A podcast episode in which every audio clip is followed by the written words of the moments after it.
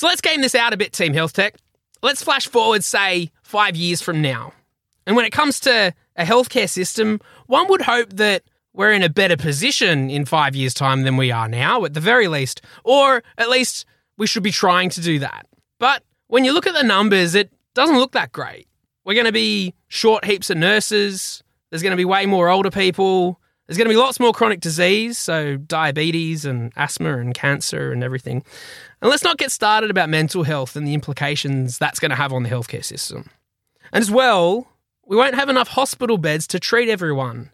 And we can't really just keep building more hospitals. And this is just five years away. So, what are we going to do about it? And when are we going to do something about it? Well, my guest today is on a mission to do something about it now. I'm talking to Ben Magid from Virtualcare. And in this episode, we'll be exploring why this is a problem to deal with now, Australia's response to the situation and what needs to change, and heaps more. Collaboration starts with a conversation, Team Health Tech. Let's make it happen. Welcome to Talking Health Tech with Peter Birch, a podcast featuring conversations with key players and influencers to promote innovation and collaboration for better healthcare enabled by technology. With me today is Ben Magid from Virtualcare, focused on creating technology to enable patient centric care where it's most convenient, either in the home or community, but not in the hospital. Ben's the CEO of Virtualcare and has expertise across all aspects of digital health. He's passionate about the power of emerging digital technologies to facilitate a change in healthcare away from the traditional hospital setting to ensure the sustainability of a thriving healthcare system into the future. Hey Ben, how you going? Good, thanks, Pete. Thanks so much for having me on. Yeah, thanks for coming on. Appreciate the time. It's going to be fun to explore virtual care, virtual hospitals, and, and delivering healthcare in innovative ways to solve some real problems. So, looking forward to it. Look, set the scene for us firstly. Tell us about you, yourself, your background, your context. Yeah, so my background is in biomedical engineering. I actually studied biomedical engineering and international business and degree, and then I never actually went and applied those skills. Uh, so I don't have any actual practical experiences as an engineer. In, in Australia, it can be hard to come by, and when I went through, at least, there was really only a handful of major companies doing the you know the real engineering work in Australia. Uh, so you know, I uh, I went to a company called Medtronic, and essentially it's a sales and marketing organization in Australia. Uh, you know, the business of design, engineering, it doesn't happen here. And so that was a really interesting six years. I did a little bit of everything. I kept putting my hand up for, for different projects. You name it, and, and I probably did it. I, I did some really exciting projects with the, the director of patient care around their infection prevention and control business. And uh, I also worked quite closely with the director of the health informatics and monitoring business. That was awesome. You know, we did a, a strat plan for you know introducing a new digital health offering into the Australian market and looked at how it was different from what, what was happening currently in the US and elsewhere. But as a part of that project, I, I actually sort of co-founded and co-chaired the inaugural Medtronic Digital Health Council, which was a pretty cool initiative to try and bring all of the different digital pieces from such a large organization together to see if there was a unified digital offering that we could provide to customers. It, it, was somewhat challenging when you've got so many different siloed business units to try and bring all those moving pieces together, but it was fun. Uh, so in 2017, uh, I was approached by Peter Mackey, and he'd seen me present at uh, one of the big Medtronic events and said, you know, I want you to come and join my team. I want to transform healthcare. I said, well, that sounds pretty exciting. You know, let's do it. And it didn't take too much thinking really, because uh, you know he, he had this incredible vision around the way that healthcare was going, and you know the commoditization of the devices industry, and the need for value. And the need to, to present more value based healthcare offerings utilizing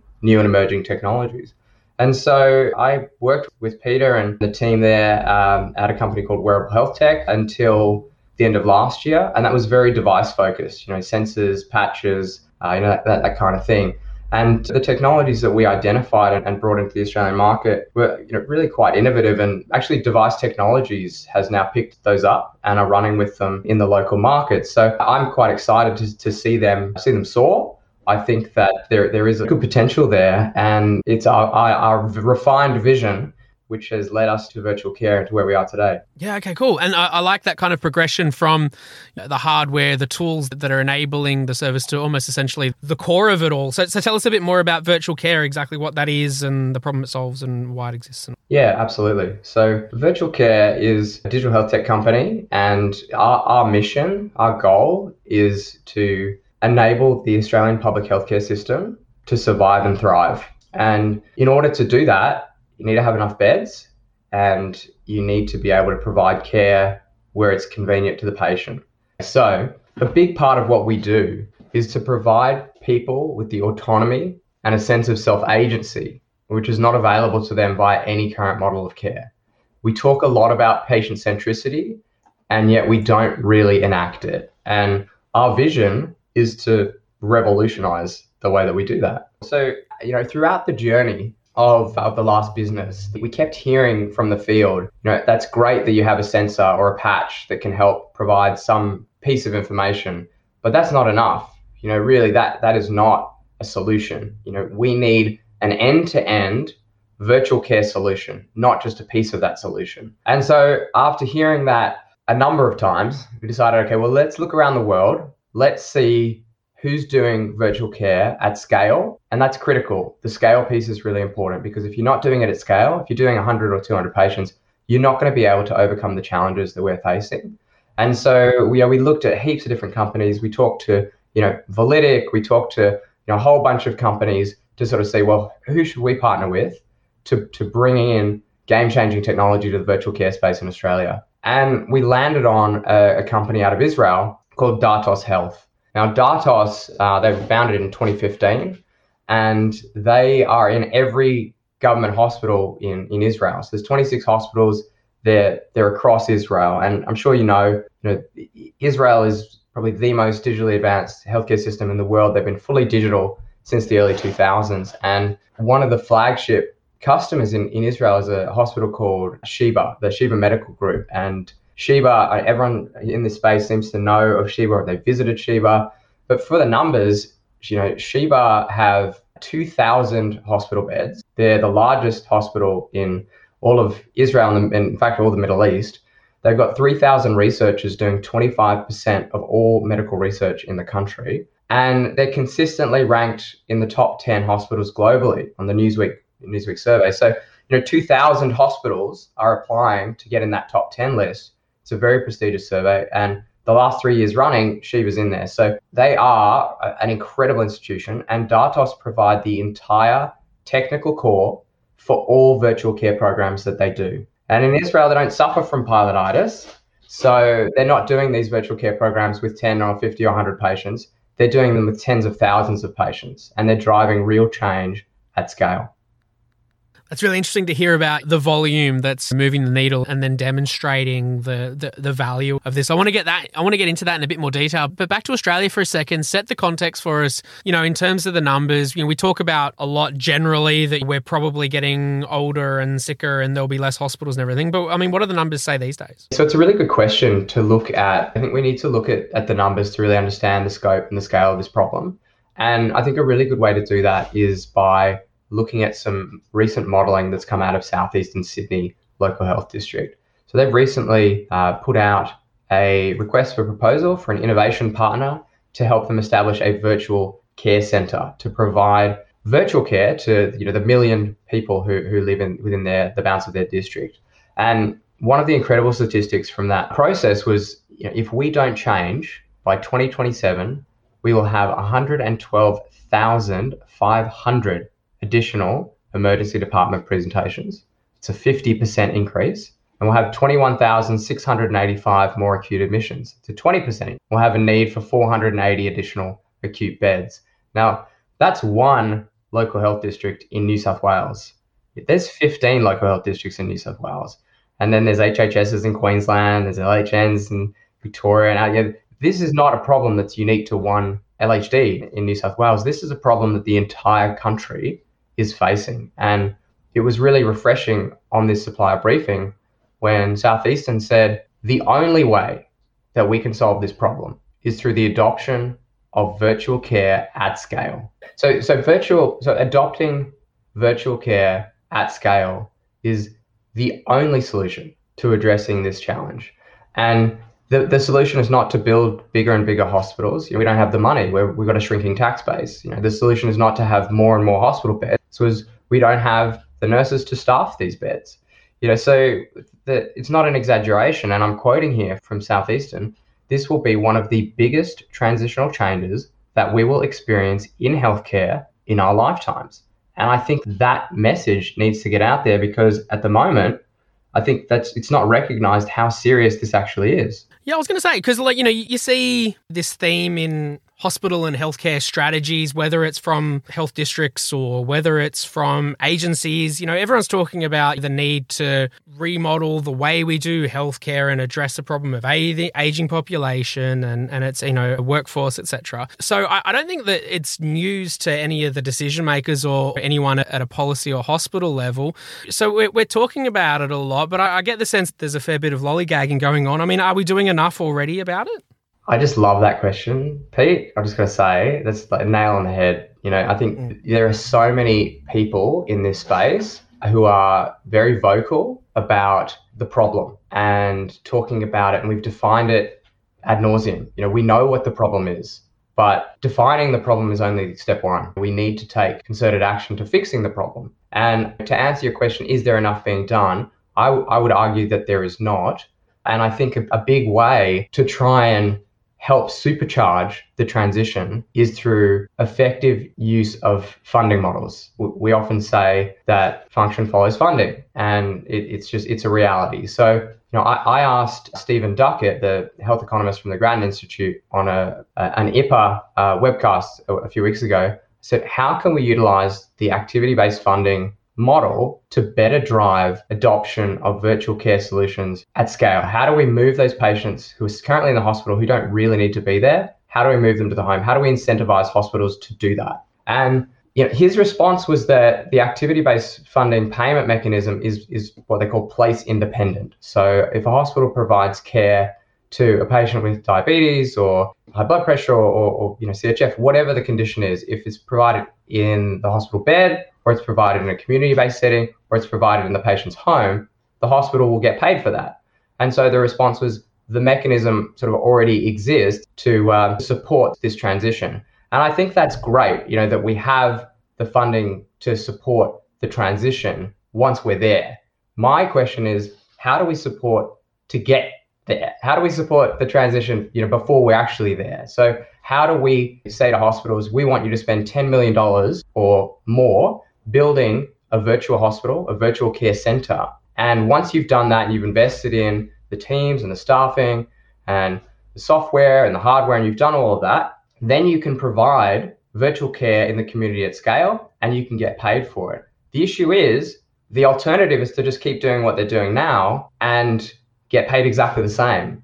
And there, uh, there is still space, you know, in, in hospital beds. Like it, it's running out, but we're not there yet. And so I think this needs leadership from the, the most senior levels, essentially, to sort of say, how do we make this transition in a considered way? How do we ensure that every hospital isn't doing something different and we have a total patchwork quilt approach where nothing talks to anything else? And and really that is what we're seeing. It's starting to happen. You know, you've got these innovative hospital groups in all states and territories that are investigating how are they going to do the transition, not because it makes financial sense for them to do that, but because if they don't, they recognize that in five years they won't be able to provide care. They've said to us, we will not be able to, to provide care to the volumes of patients that will be coming through our doors in five years' time. And if we don't act now, if we don't set these things up now, we're going to be in real trouble. But those are the innovators. And there are other hospitals that don't have maybe the funds or the risk appetite to go out and build these big centers, these big virtual care centers, and they don't have they don't have the funds to do it. So, you know, that's an open ended question. How do we address this? How do we assist government to do this transition in a staged, considered, and organized approach? And to answer that question, which I've just asked myself, you know, I'm working with Rebecca Haddock, and Rebecca Haddock leads the Deeble Institute for Health Policy Research. So they are an amazing group. They sit underneath the AHHA, the Australian Healthcare Hospital Association and they put out these health policy evidence briefs, issues briefs, and perspective briefs. And the readership is largely health policy makers. So each time they put out a brief, they get thousands of, of downloads, and those thousands of people that are downloading these briefs are by and large health policy makers and politicians, people who really have the power to, to drive change at scale as we need. And they did an amazing piece of work around the aged care issue.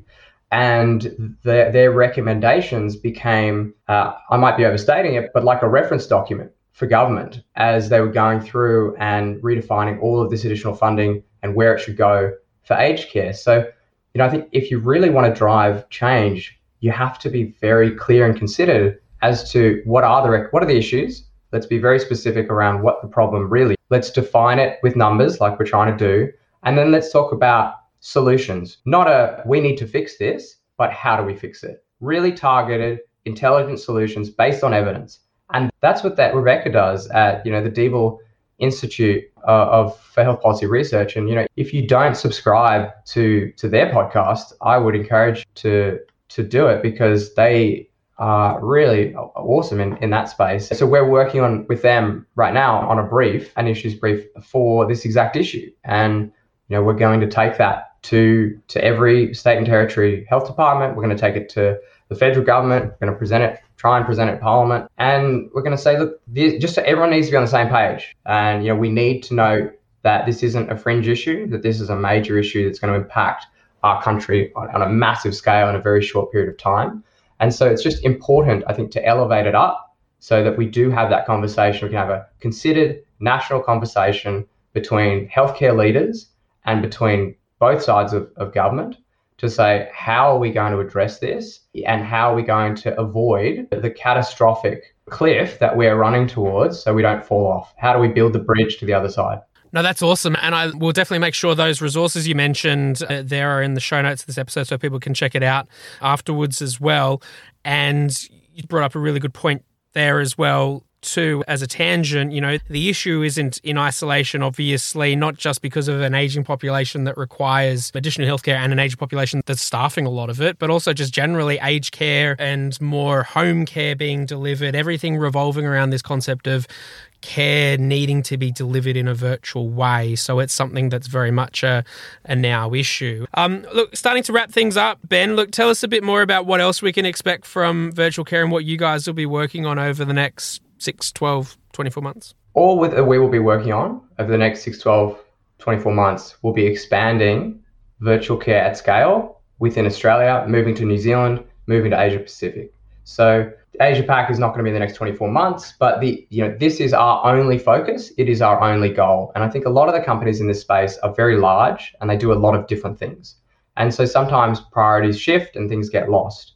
For us, virtual care is all that we do, and we see it as a real you know like a key win thing for our hospitals is that they get that full commitment from us to drive this forward with them because we have that shared vision. You know, we're both on the same page about driving the adoption of virtual care at scale. I was on the phone with the, the head of digital from CSIRO the other day, and she said she explained their to me. And if you haven't met Jill Freyne, she is one of the most amazing women in, in digital health in Australia. And she basically said their vision is vendor agnostic. They're going to partner with anyone to drive the adoption of virtual care at scale in this country. And I said, wait, hey, you stole my vision. uh, but, you know, the, the reality is there's a lot of people in this country with that shared vision. And mm. talking health tech is the place where those people come together. And this is the place where we can learn from each other and advance this incredible vision that we we have to execute on because there is not a possibility that we will fail. And that's because we are passionate and we're driven and because the stakes are so high. Love it. Such a great way to, to close it out. And I'm, I'm so glad we've crossed paths and we've been able to talk about this on the show because I totally agree with you. It's not a problem for any one company or individual or even kind of institution to solve. It's everyone together on with the shared vision, as you say, to really move the needle. So, look, Ben, I, I really appreciate your time. I'm going to put the details of some of those events and resources and, and other things that people can check out in the show notes of this episode. And of course, virtual care online and on the Talking Health Tech website. But uh, Uh, all the best for the future, Ben. Thank you so much. Thank you, Pete. Really enjoyed the taking time. Thanks for listening to the show. Check out talkinghealthtech.com to connect with other people in our community and to learn more about the Australian health tech industry. Also, make sure you hit subscribe on your favourite podcast player so you don't miss an episode, and share this episode with a few people who need to hear it. Now go make it happen.